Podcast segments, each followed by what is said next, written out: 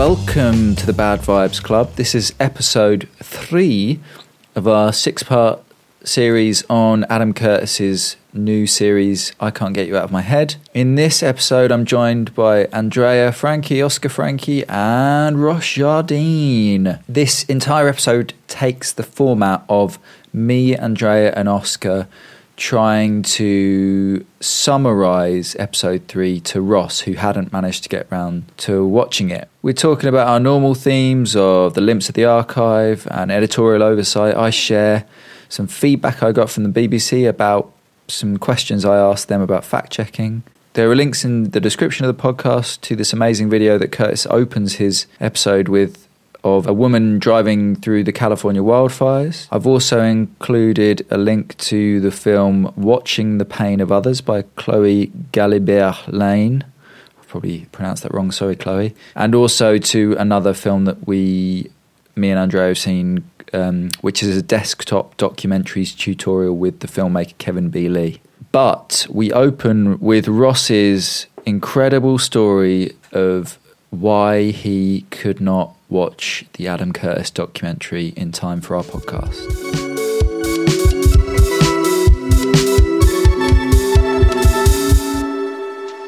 Shall I tell you a funny story whilst um, we're waiting for Andrea? So yesterday, I um, about five o'clock before I'd spoken to you, Matt. I thought, oh, I'll just.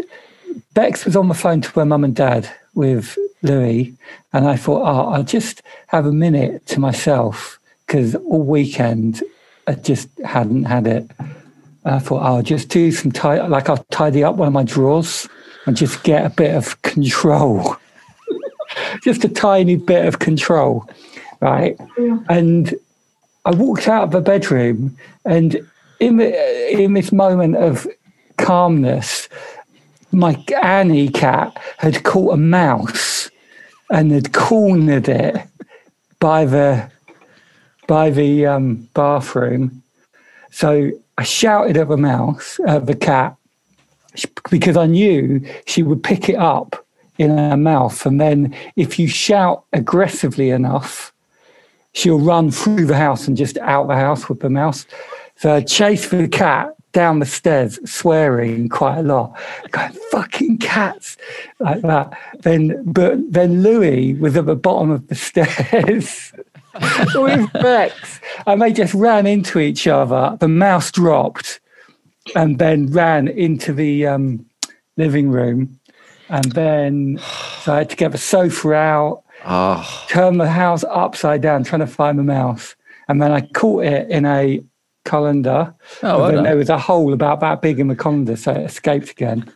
and I was still swearing, and Louis was crying, and Bex was, and Bex was crying, right?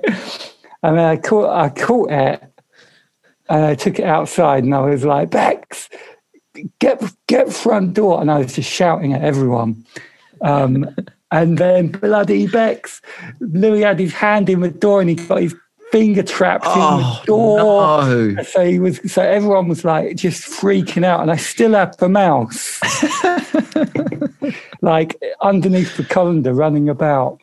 Uh, let it go. And then when I was putting Louis to bed, I said, I said to him, What's the best bit of the weekend? He was like, When you call the mouse. I was like, That was awful he was like, but it was so little and cute. I feel like that's the episode of the podcast. Yeah. it's like that. I mean, this is it's a definitely a good opening to the podcast, isn't it? Yeah, well, I'm not going to say it again. Well, we've recorded it now, so we can use yeah. that. Oh, um, sorry. Hang on a minute. Okay, one second. I'm just going to get recording. So that's a pretty good explanation as to why you haven't watched this week's episode, Ross. I'm assuming yes, that is, yeah. kind of thing is what stopped you. but you watched episode two, right? So you you you've watched a few of them. I've watched one and two. Okay, so you've got a vague idea of the people involved, some of the characters that have been introduced, and obviously you took right. part in the first convo. So this episode is about money changes everything. So smart, so smart, so clever. Um, And maybe we need to explain this a little bit for Ross. Does anyone want to give a go at kind of roughly summarizing the themes, at least, that were covered in this episode? There's like a thing about climate change. Um, Nixon? There's a lot of oh Nixon. yeah, a lot of Nixon. Oh, yeah, lots of Um, Nixon. Uh, a lot about paranoia. There's a lot of trains.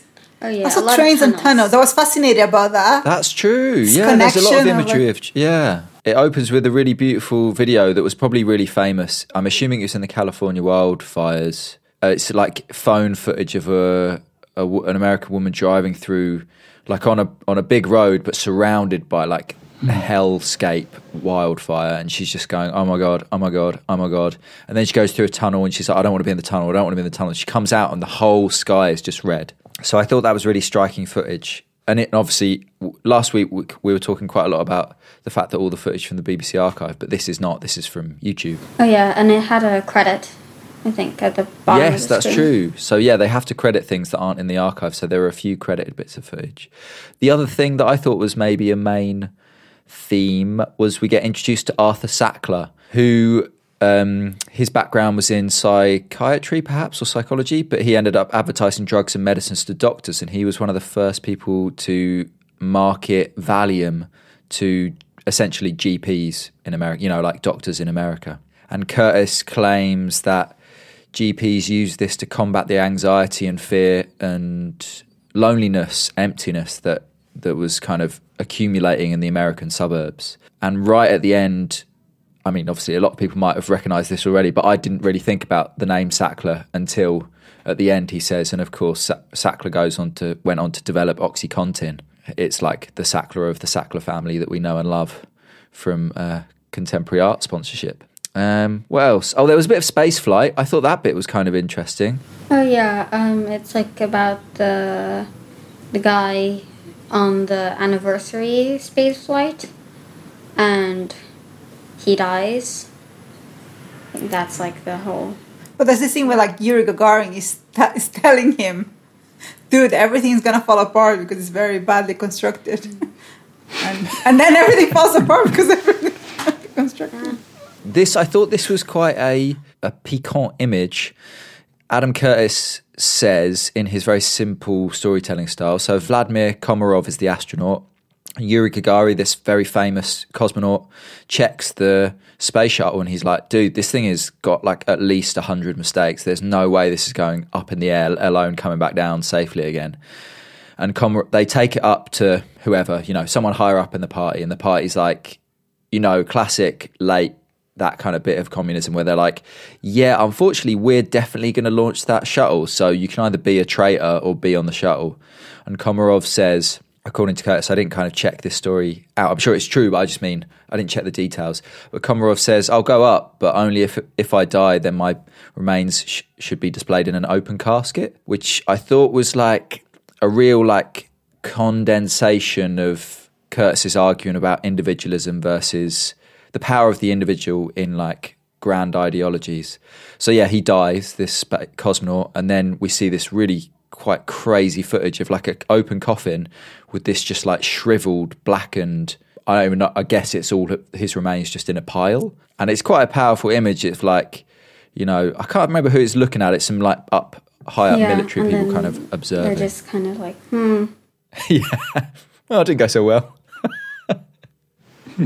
And then it ends with that, right? It ends with the spaceship fall with the is it called a spaceship? The thing falling the sky for quite a Yeah. long, long time. It's like a long extended Yeah, good minute or so at the end, isn't it? Oh, and then the change from coal to oil as the dominant fossil fuel. So that's the where the train's coming because there's these amazing shots in the Appalachian um, coal fields of these huge trains just going on for miles and miles and miles, and then the, he again it's a kind of simplified narrative, obviously, but he's saying that in the coal fields there was you know it just required so many people and so many bodies that you could get labor unions and then suddenly the there was this idea of them being able to control production or or bargain with um, capital, you know, labor versus capital, classic kind of stuff around that. But then his his narrative is that once you go to oil, once the coal fields are kind of dismantled and mechanized, and we move to an oil based economy, that's diffused all over the world. It's kind of a networked system all over the Gulf, which has authoritarian kind of ability to crush any possibility of worker power. And so that's that's a kind of big uh, or kind of little feature. And then something about monetarism as well, which I didn't quite understand. Something about coming off the gold standard um, under Nixon, which I don't really know the history. Does anyone know any history about gold standard? I think it was. I don't know the history, but isn't it when you effectively money stops becoming directly related to the amount of gold that you have? So it's like the beginning of fictitious capital, isn't it? There's the conspiracy guy. Sorry. Oh yeah, go and explain the conspiracy guy because that's actually you'll remember this guy and that's a nice little narrative development. So it's the conspiracy guy who was involved in, in writing for Playboy magazine and coming up with these conspiracies about the Illuminati and Kerry Thornley. And then he kind of realizes all this other stuff is happening. And then he starts suspecting that he that he was doing that because the CIA wanted him to do that. It's a very weird turn of like him starting to say there's all this coincidence, but all of them, some of them meant something and some of them didn't, and some of them are really weird anyway. So I don't know. He's a weird character. I'm kind of interested to where that's going because he doesn't really add anything. Does like in terms of facts and stuff. He just he just adds this mood of Mm, confusion to like where meaning lies. I don't know. Uh, yeah. No, I think that's really, really interesting because that's the bit. The only bit that I really made a note of my own was um, I can't remember his friend, but Kerry Thornley's friend has also by this point kind of fucked up. He wrote Kerry Thornley a letter, and the note I wrote about that was that the letter displayed kind of epistemic despair, the idea of just not being able to know anything anymore, and that being very different to the previous kind of excited embrace of almost like total chaos that they had in the 60s. Now, the idea of not knowing something is linked to despair. So instead of being linked to possibility and being able to control your destiny, it's now linked to despair. So that was what I thought was interesting. I think you're totally right, Andrea. It's, he's like a mood character. He's not necessarily driving much, but he hmm. links everyone, or he links us back to the development of paranoia as a style of politics, and then suddenly paranoia as a kind of dominant mood of the American suburbs, and then suddenly paranoia as like an all consuming anxiety around what truth can be in the wake of Nixon, Watergate, the CIA stuff all coming out. I think there's something interesting that to me he kind of emotes what Curtis emotes, which is uh, the kind of like sadness and resentment of the death of this kind of like Western male subject who gets to access knowledge. So there was this type of subject which was again a Western ma- male, like, and they knew things like they could knew they could have access to knowledge, and that's kind of like the sadness. And I feel to me this is what the series is becoming. It's like this sadness and resentment of not being that that sub that form of subjecthood is now being closed down forever. Uh, and I think it's quite different if you watch it from a perspective where you share that mourning or where you watch it from the perspective that I watch, which is just like, just grow up. It has always been like that for most people. Though I can, I, I definitely take that uh, point in in general, but I don't know if if Curtis, or maybe that maybe that comes across in this series, but I don't know if Curtis shares that the feeling of sadness around it because I feel like, and obviously this is still related to his subject position and his kind of position as an artist, but I feel like he feels quite separate to it all. Like he he's an he's always seen himself as an observer of history rather than someone who has is really invested in like a particular version of um, what it means to know something. I had a kind of question that I've wondered if we could address. There's this phrase called performance subjective that I've just been introduced to. It's, it's from like theatre and acting theory. Like, what's your objective as a performer at any one time? right? So it's it's not like artistic intention. It's not like what you wanna you know get across through the way you perform, but what relationship do you want to have with the audience at any one time? And I wondered you've you've maybe like defined quite interestingly like the this kind of performance objective on on the part of Curtis's narrator, if we think of that as a kind of construction. But what what do you think Curtis or his films? What kind of viewer do they constitute? Who do they assume is watching? Like, what kind of relationship do they want them to have with the artwork or with the films? Is it just the guy in the pub who wants everyone to nod along and buy him another pint? I want to I want to see what Oscar and Ross think because I feel like Okay. I just I think I think it's a, a truth seeker. I, I think okay, that's how, you do think he wants people to like get a revelatory feeling from watching his? I work? think so. Yeah, I think it's probably at my most cynical is probably yeah young men of in their twenties looking for something. Hmm. Um, I think that's who he's talking to. Is that who he wants to be talking to? Yeah, that's the yeah. There's, two different questions, aren't there? Yeah. Well, it come, well, it's a question, isn't it, about why he uses the BBC for it as well. Hmm. I think he, he seems to enjoy being part of the BBC, and and that seems to be important to what to what they are. In the interviews that I've read with him, he very much sees him as like the sort of the odd bit of an institution causing trouble. So you think he sees himself as this, or not himself, but like the artworks as kind of troublemakers in the archive or something? Yeah, I think so. I think it's like I can't remember. I'm pausing because there's a there's a phrase for it. I Oh, keep okay. thinking of Ghost in the Machine, or but it's not that. It's like Like sand in the gears, or something that kind of makes things a bit crunchy, or like yeah, Less easy someone that uses the same. Yeah, yeah, bit of a rebel. okay. So uh, maybe that's yeah similar for the. He wants the viewers to think of themselves as that as well, like. We're going on this quest together through our collective history of the BBC archive. I think so. I think he's definitely a leader. He sees himself as a leader, as like leading a or a guide. I, for me, he takes on the position of being a guide. He'll guide you through this alternative history or something. Yeah, that's interesting because I think it's well, it's not an alternative history. That's I think one of the things that I keep coming back to is that he is not discovering, and I, I don't think he's claiming to discover.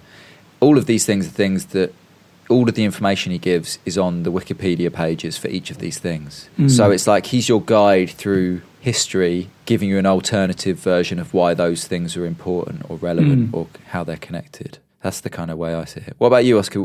What What do you think Curtis sees himself as, or what do you think he wants you to do when you're watching the film? I, I think he sees himself as like a journalist who's cataloging all of these things to come to his ultimate conclusion that I don't know JFK was killed by the CIA to encourage individualism or something, which I feel like in these episodes is what he's leading up to because that's all that the the conspiracy theory guy brings to the table. That's like his whole thing. Uh, so you think he's got a grand conspiracy that he wants to kind of unfurl? Uh, okay, Yeah. that's interesting. Then what does that make us if we're watching it? Are we? Does he think that we all believe what he's saying, or do you think he doesn't care what we think? You know, like what's his relationship to us as viewers? I mean, I think he's trying to convince us. Mm, okay, so straight up, like he wants to make you believe what he already thinks is true. Okay, I like that. All right, Andrea, unleash. It's your go. my interpretation is a bit different. I think he feeds on the pleasure of like creating these moments of epistemic unveiling. Like there's there's a moment, there's like an incredible pleasure moment you have as a as a viewer, as a reader of an object when you think you understood something because what was refracted to you was something that you already believed it was truth or something.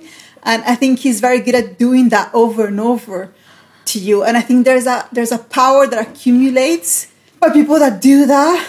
Um, and I think he enjoys that power a lot more than um, I think we don't talk a lot, or maybe I don't read a lot about examinations of the, the kind of the power relations that are constructed by that and what people get out of those things for their own vanity or ego or like um, the reflection of having followers. I was just reading, you know, about the new Jordan Peterson book, or I'm thinking about the Nexus conspiracy. I'm getting, you know, what what does all these weird men, I will say, and again, I, it, but it's quite specific. It's a specific Yeah, yeah, type yeah. of subject again that is kind of like losing certain position in the world and it's creating these situations that they're saying the most obvious things, but somehow they say it to people that read read them and think, "Wow, this is exactly what I think." Yes, and then there's there's a specific type of power relation that is created by that. That it's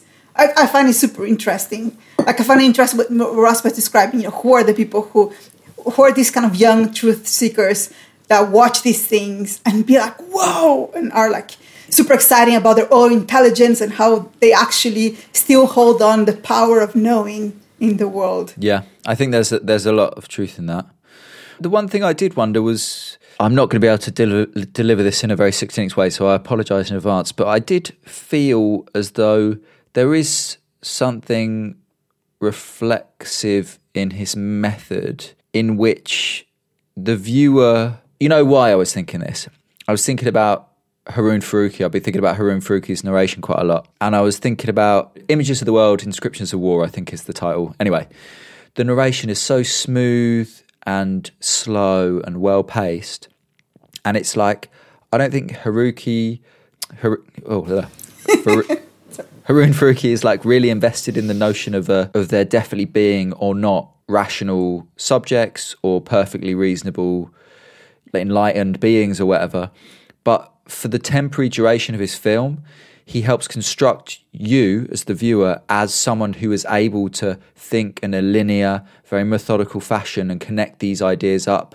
And that's, I think, what's so powerful and interesting about his films. And it definitely connects what you, to what you're saying, Andrea. Like, what power does it offer the viewer? Like, what moments of insight does it offer? It's not necessarily about information, but it's about the flashes of thinking, I can do this, I can connect all these things together. Now, with Farocki, it's very careful selection, very careful of images, but also of associations. And you know, he's he's doing stuff. This this film is about the Holocaust. There's no like light sub throwaway subject. What he says, like, not that it matters, but it could get him in a lot of trouble, or people could find it really distasteful. And he's making quite large leaps of imagination or short circuits. But part of the control that he exerts through the narration allows you to feel like you've got time to judge whether those things you agree with or you maybe you're going to come back to them later.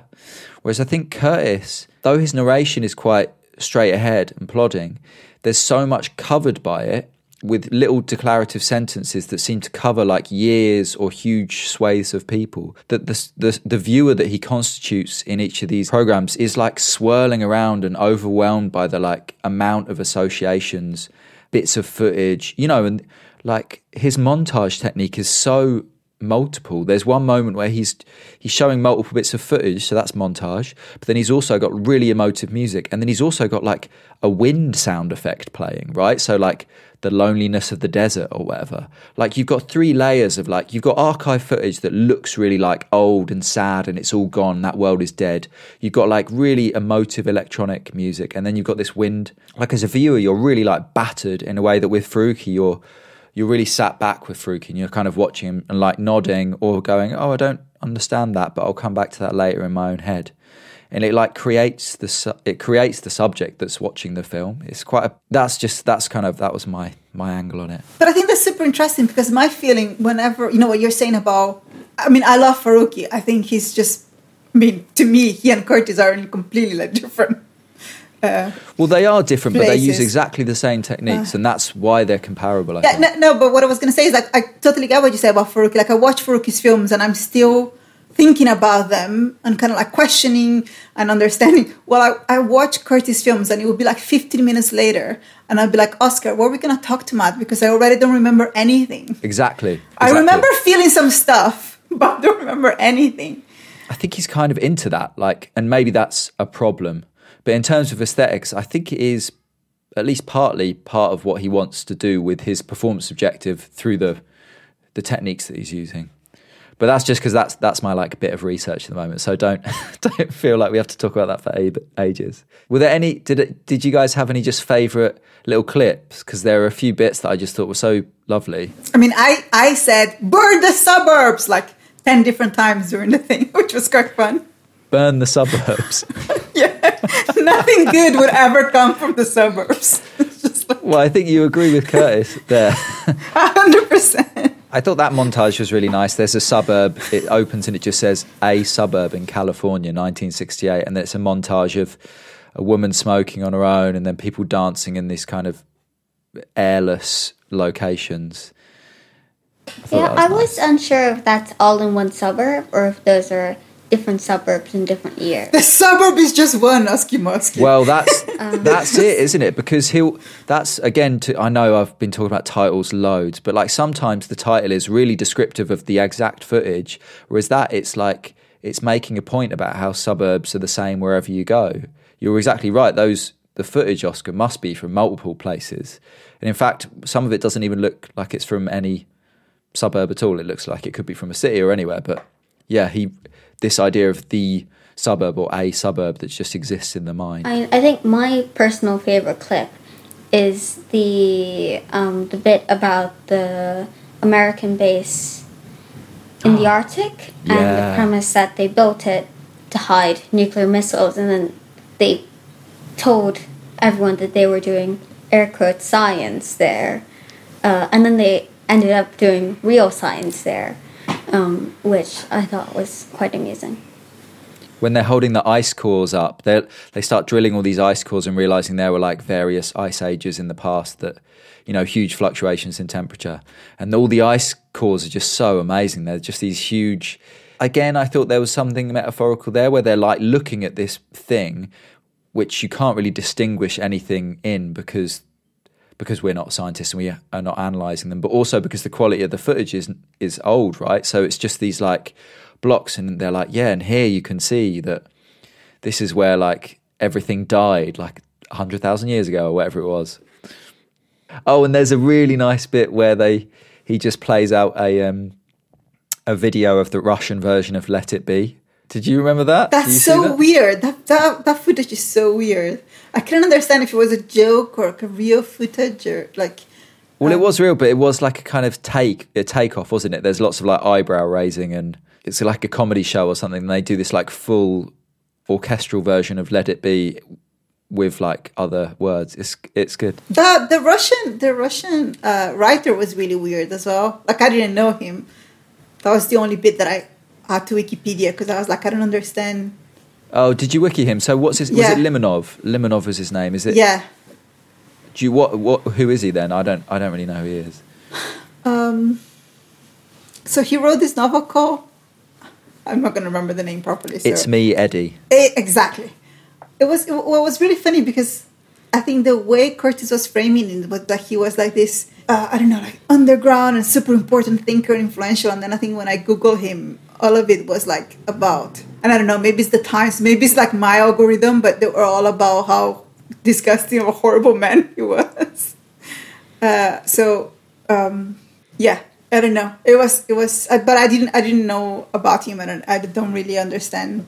I was just interested again in this idea of like you know this man that he yeah his girlfriend left him and he's just abandoned by all these rich people that adore him and but he's like a truth he's he's someone who sees the truth and the truth is like communism is horrible capitalism is horrible everything you know ideology is horrible No, But that's he, he- no? that's what he accused Solzhenitsyn of thinking.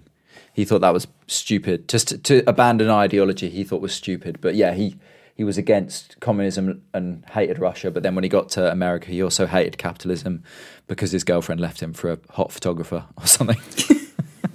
but also just to, I think Limonov, like uh, Limonov ends up going back to Russia and in in in real life and in the film, and is basically he's a fascist. Like I don't think Curtis is will try and rehabilitate him. There's nothing to rehabilitate. But I but I thought it was interesting that he he tries to tell the story without mentioning the with the end point, which is what he did with Michael X as well.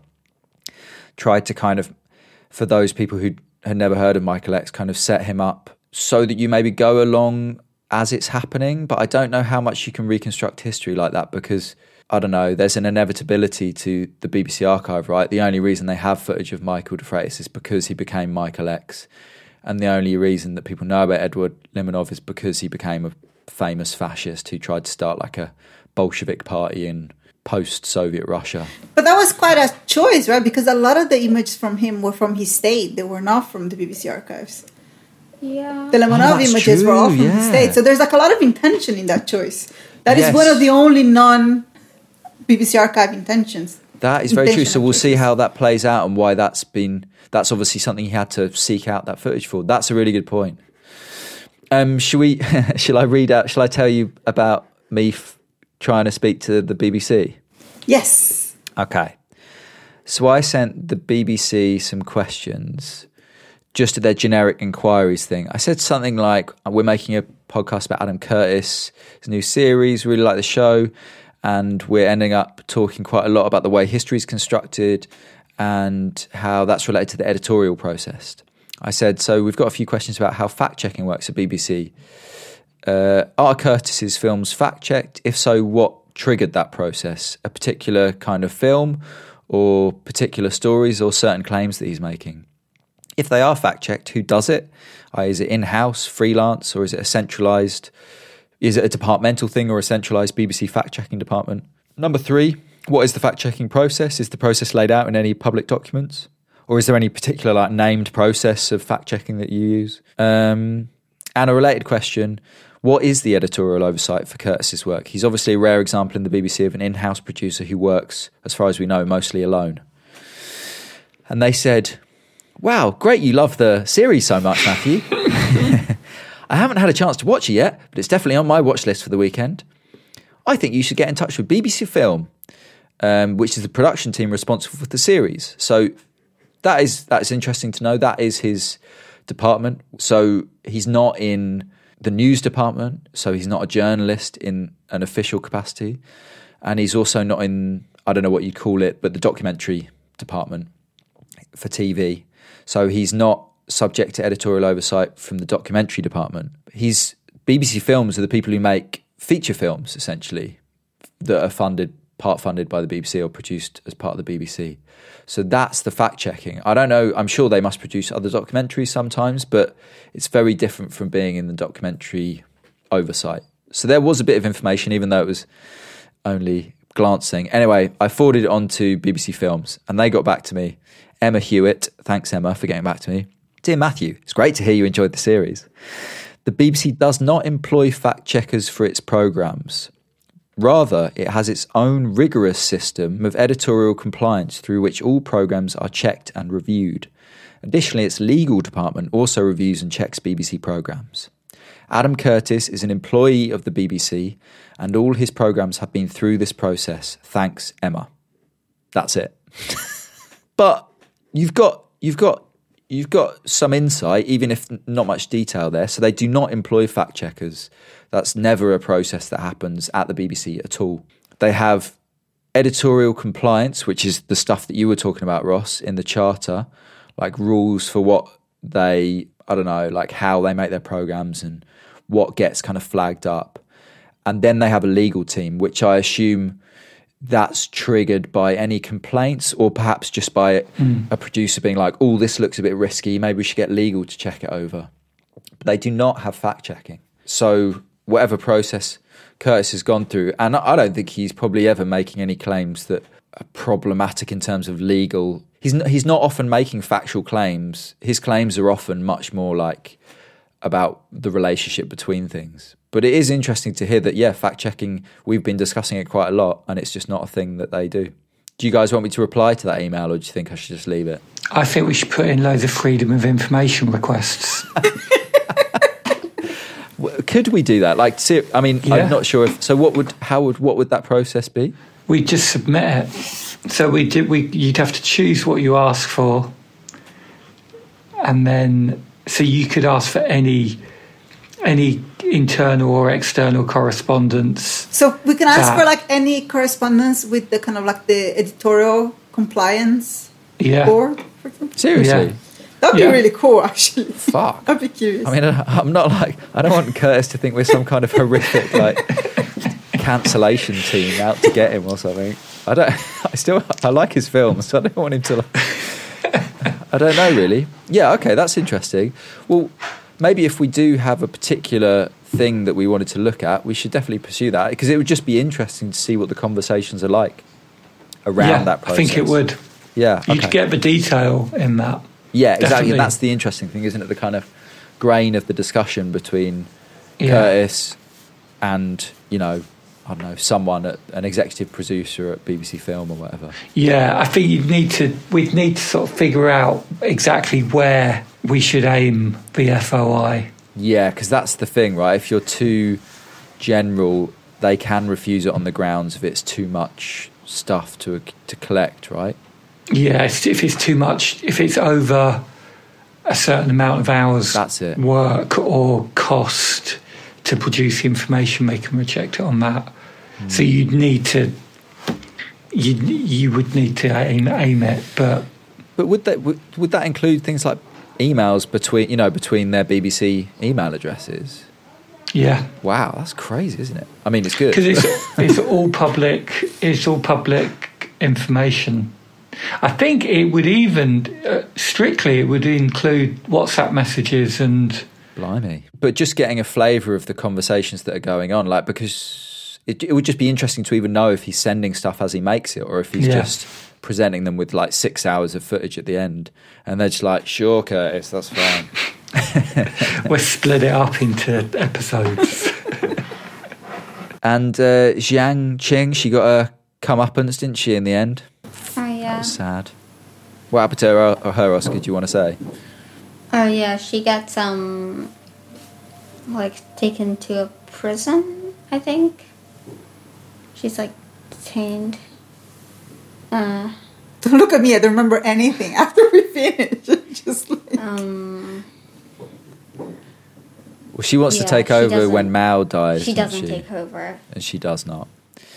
She is part of the Gang of Four, and they are denounced by ooh, whoever became the leader after Mao, Deng Xiaoping. He puts he mounts a successful kind of defamation campaign, claiming they're decadent and that the Cultural Revolution was a failure. And he wins, and they lose, and she ends up in a prison with rubber walls because she keeps trying to kill herself by smashing her head against the concrete. But she's not dead, so she'll probably still be around next next week. Yeah. I feel like um the Limonov thing was kind of like a dead end. I don't really understand the point of bringing it in, bringing it in.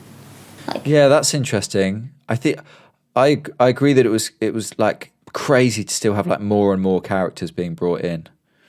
But I wonder if he's got more to do with the next episode. You know, he's setting he's setting him up. I think it's just interesting all this character, you know, like these choices of characters that just come and try to do things and then are always kind of misguided and then burned uh, in like a very spectacular way.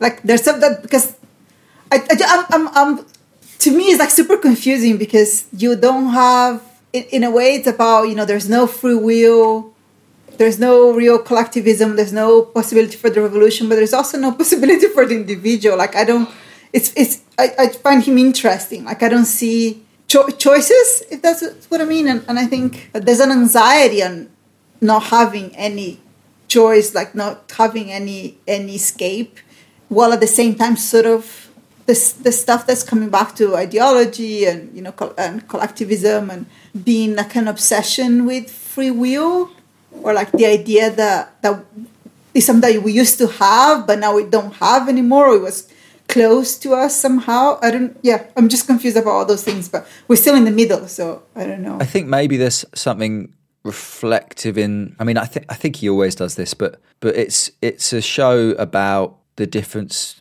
between collectivism and individualism and how individualism kind of takes over from collectivism and all of the stories are very neat stories about individuals who embody entire ideologies or entire histories or represent their country's long history. You know, like Jiang Qing stands in for the story of China in the 20th century, whatever Arthur Sackler stands in for all psychi- psychiatric care in the 20th century. You know, Limonov, maybe he stands in for something, you know, basically for post Soviet Russia or something, you know, like. So there is a kind of interesting reflection in his themes and then the way he simplifies everything into single individuals who like carry the burden of like an entire history. But I don't know if that's on purpose or if that's just uh, his style anyway. Does this make any sense to you, Ross? Do you feel like you were there with us? Well, I was listening selectively because I don't want to ruin the the watch. I mean, I'm surprised that he's introducing more characters in episode three because it already feels like quite heavy and with many unfinished strands. Yeah. Yeah, it makes sense. I think uh, on the Oscar on the um, climate change stuff was that around conspiracies and climate change denial.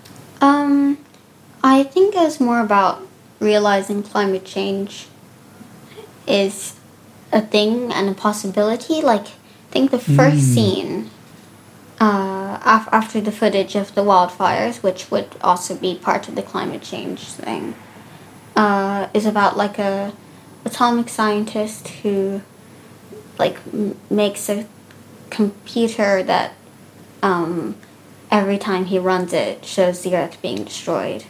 And it like predicts meteorological patterns. Uh, and he messes with it and yeah. And he realizes that maybe the earth's climate isn't stable. And then i think it goes to like the suburbs bit. I think you're right, Oscar. That's the key, is that it's about a shift from perceived stability to perceived instability. Though I, I sympathise with your point of view, Andrea, that there might be a melancholy for the belief that stability was ever really there. I think the actual story is about, you know, like think about the Cold War and the way nuclear scientists or kind of military people were using game theory, which is, I think, something that Curtis has looked at before. So, game theory, it presumes a rational opponent who will always be trying to defeat you, and therefore you can always kind of predict what they'll do because they'll always do what you would do if you were trying to defeat them. And then I suppose what he's the the bit that I guess for for Curtis is the interesting revelatory moment is that the reason we really prove that cl- our climate is very unstable is because we have a well we the US has a fake scientific base in the Arctic which is actually a cover for a real military installation which is you know that's based on kind of game theory but actually the fake stuff that they were just using to kind of model everything ends up proving the kind of objective instability of the climate that's the kind of uh, keystone, isn't it?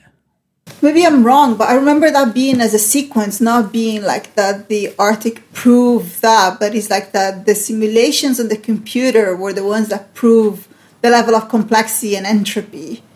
Um, and I thought I thought at some point it was going to be an if a butterfly flaps its their wing and, I wouldn't would have been that. surprised. It was just like no, coming. come on. Um, but Slow motion footage of a butterfly flapping its wings yeah, exactly. while Burial plays. but I think maybe like the whole third episode is this kind of like acceptance of complexity and entropy in like our thinking of the world and what does that mean? And then in a sense that's what the conspiracy guy gets in a crisis right? Like what happens when mm. his very linear explanation of what was happening suddenly coincidences are around and he doesn't know how to deal with coincidence because we don't as humans know how to deal with chaos and messiness or something. I don't know. I think it's tricky because I think some of what a lot of the actual history is laying out is is fairly pedestrian. Not in, and that's not. I, I don't mean mean that to be pejorative. And I think, as we said in the first episode, maybe what people are coming to Curtis's films for is like some of the nuggets of footage that yeah, like I'm not going to spend my time watching archive footage until I see a really striking moment where all these suburban people are dancing together in this weird room and then set it to like a beautiful electronic soundtrack. So yeah, I think you're totally right. That's like it's the kind of in historical terms, it's pretty like straight down the line. This is a change in the way that we thought about the world, but it's just illustrated really nicely. I just saw I just saw like this really good I don't know if I sent it to you guys, but I can send it to you this week and you can put it on the podcast, but it's this really good desktop documentary called Watching the Pain of Others. So desktop documentaries, the documentaries that you do filming your. Did you watch it, Matt? No. I did, yeah, it was good. It was really good. What's the guy's name? Sorry, I should put that up as well. Oh, so the, t- the kind of tutorial thing was Kevin B. Lee, Kevin but then B. the pain of others is a French uh, filmmaker. I don't remember her name, but we can put it on the. I didn't know her before. I got it from from that documentary, and she's like she's watching this documentary, which these other documentaries make, which is called The Pain of Others, and it's about people that have Morgellons, which is this kind of weird skin disease, and they all kind of like have all these YouTube accounts to talk about it. So it's like a it's like a kind of whole community of people that have this illness, which manifests by being like fibers that come out of your skin, among other things.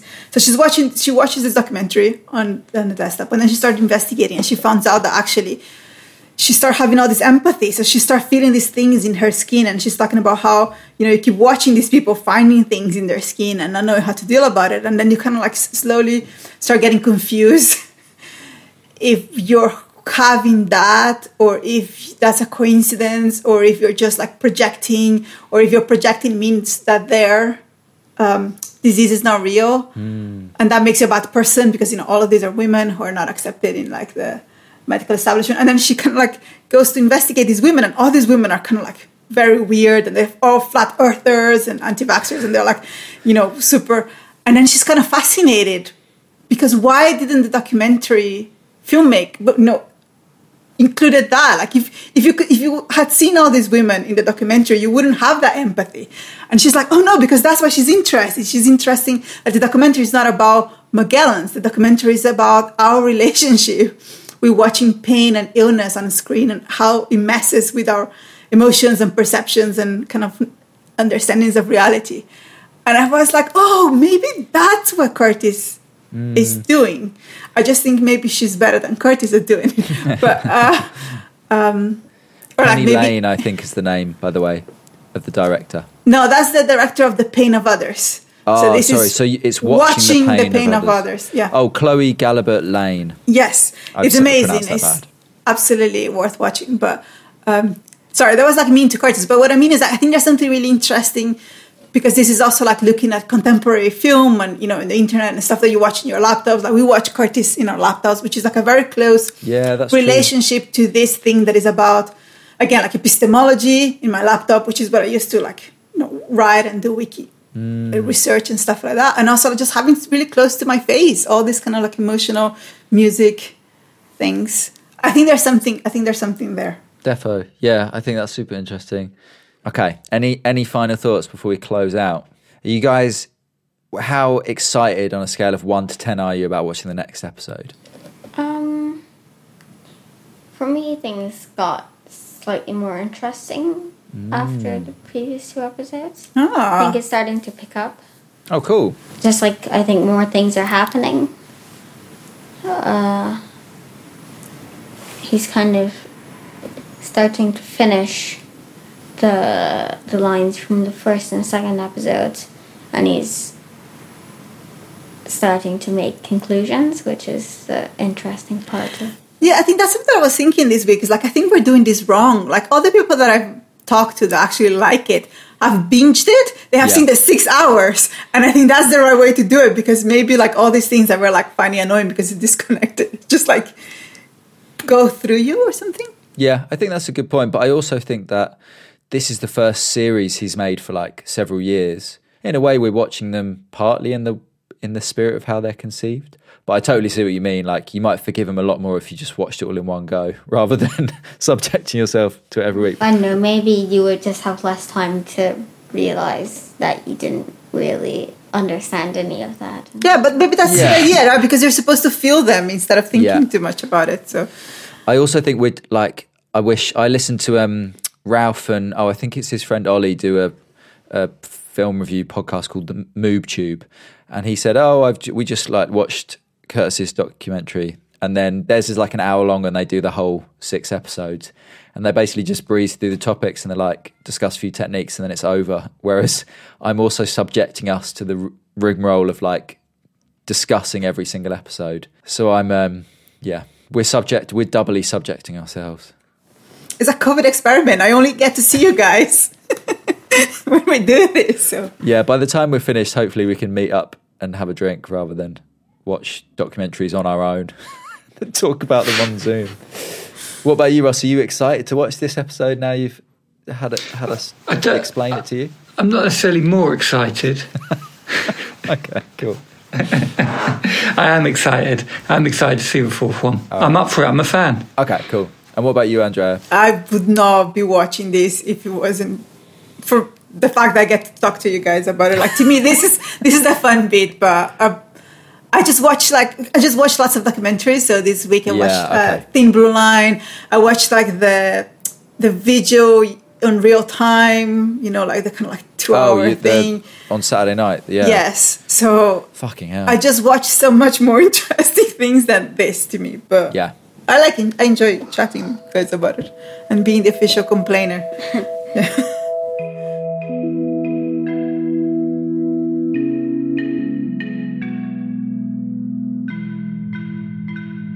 Thanks so much to Andrea, to Oscar, and to Ross for recording with me. I hope you enjoyed the conversation, and I'll see you again soon for the next one.